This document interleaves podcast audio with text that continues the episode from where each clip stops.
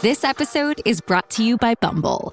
So you want to find someone you're compatible with, specifically someone who's ready for a serious connection, totally open to having kids in the future, is a tall, rock-climbing Libra, and loves rom-coms with vegan pizzas on Tuesdays just as much as you do. Bumble knows that you know exactly what's right for you. So whatever it is you're looking for, Bumble's features can help you find it. Date now on Bumble.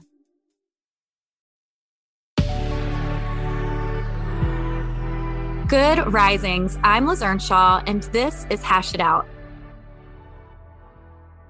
I'm joined this week by Jesse MacBeth, who is a licensed marriage and family therapist in Philadelphia, Pennsylvania, and who practices a form of therapy called discernment therapy, which is for people who are in a relationship. They're not really sure what they want to do with the relationship. They don't know if they want to work on improving it or if they want to work on ending it. And so this week, Jesse and I have been talking about, what do you do in these moments where you're really uncertain about if you're making the right call in a relationship or if the relationship's a good thing for you? And we've been answering listener questions. So if it's okay with you, Jesse, I'm just going to hop into today's question. So I've been trying to get my feelings back for my partner for about 2 years. Do you have any advice? That is, I feel like a complex question, because the fact that the question is being asked at all demonstrates that there is a desire for that connection to be reestablished. It isn't so simple as like, okay, I'm out of here. This is, again, it's never that easy. We're not just moving on simply. I guess I would want to know a few things. I'd be curious to know if anything has changed, and sort of like go into pretty great detail as to what has changed for you. Was it a sudden shift? I guess I wonder what the dynamics are like now. I don't know. I feel like I would want to just have so many more questions there. It isn't something that you can just simply jumpstart. I mean, there are ways you can try to revitalize like that fondness and admiration for one another. You know, some things come to mind, but it also, my brain maybe goes to, is there something kind of deeper here, something bigger at play? I'm curious what you think about that. With all of these questions, and I know you feel the same way, I always wish the person was here with us, because there would be lots of questions I'd want to ask. How much has the other person been involved in this process of trying to create the connection, on trying to get the feelings back? I would be curious about that. Like, are you doing all of the work? Or like, on the other hand, is it that maybe you've been kind of letting your partner do all of that work, hoping that these feelings are going to get jump-started just because?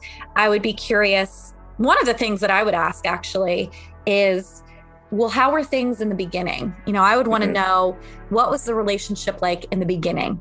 And what were those feelings like? Because I find that when people say stuff like this, they're usually looking for something that maybe existed at the beginning that doesn't exist now.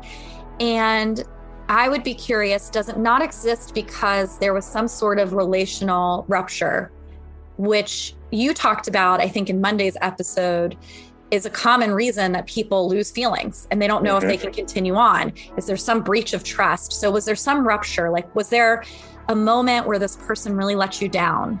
Was there a moment where they betrayed you? Was there a moment where you were super excited about the relationship and they were lukewarm, and that kind of stunted the way that you feel like you can be vulnerable with them? So I would be curious, like, what was that moment where things changed? If there wasn't a moment, then what I would be curious about is, what does it mean to have feelings in a long-term relationship? So is it that you're just looking for those feelings that you get at the beginning, which are totally fueled by hormones and we do not have forever? We have glimpses of them, right? Like when my husband and I have like a week away, I'm like, oh my God, this is how it felt in the beginning. But like when real life sets in, we love our partner, but it doesn't feel like that hormonal surge all the time. So if nothing happened, then I would really be curious, like, what's your model for what feelings look like in a prolonged relationship?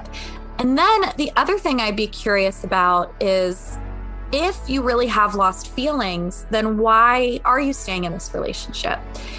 If you can say to me, it's been 2 years, I've worked on it, I've been willing to lean into it. It was because of a rupture, but we've tried to fix that.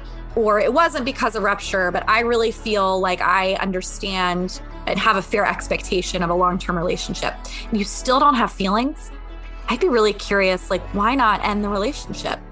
I guess I'm thinking of these feelings as like maybe truly disinterest in a relationship, but in that more nuanced way, are you talking about the feelings that were there in that honeymoon period? And is that sort of like a natural thing that maybe you're not going to be feeling that all the time? Or are you truly getting to the point where you're thinking, okay, I'm not even enjoying our time together in any way, shape, or form? I do think it would be interesting to know as well, okay, you know, do you feel like you're doing a lot of things that are making an active effort? Are you making these bids for connection and your partner isn't noticing them? Or are you saying, you know, my partner never makes a bid for me and I'm just feeling, you know, kind of lonely at this point? But I would be curious to learn, where do we go with that? The person asking the question, if you're the one, you know, struggling with, I'm feeling less connected, do you want to be the one that is making that effort, or are you looking for your partner to make that effort for you? And I guess, you know, the other thing is, does your partner recognize this is an issue? Do they think, oh, you know, everything's fine? Were you talking about you're being dramatic? Or are they saying, okay, I recognize you are not as fulfilled as you would like to be. This is an issue for us both as a result. So it sounds like a good place to start is, what's the balance here? Are both people involved in getting these feelings back, or is only one person? And that's the place to start.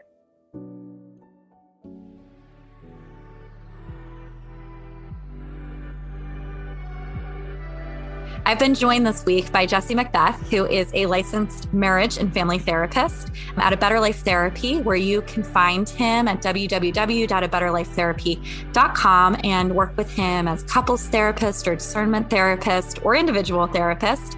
And I am Liz Earnshaw. I'm a licensed marriage and family therapist. You can find me on Instagram at LizListens. Thank you so much for listening to Good Risings. We love to hear from you, so please take a moment to leave us a review. Until next time, love on your loved ones. And when that gets hard, tune in to me to learn how to hash it out.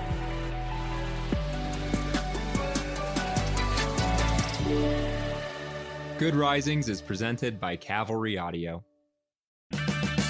Purchase new wiper blades from O'Reilly Auto Parts today and we'll install them for free. See better and drive safer with O'Reilly Auto Parts. Oh, oh, oh, O'Reilly Auto Parts.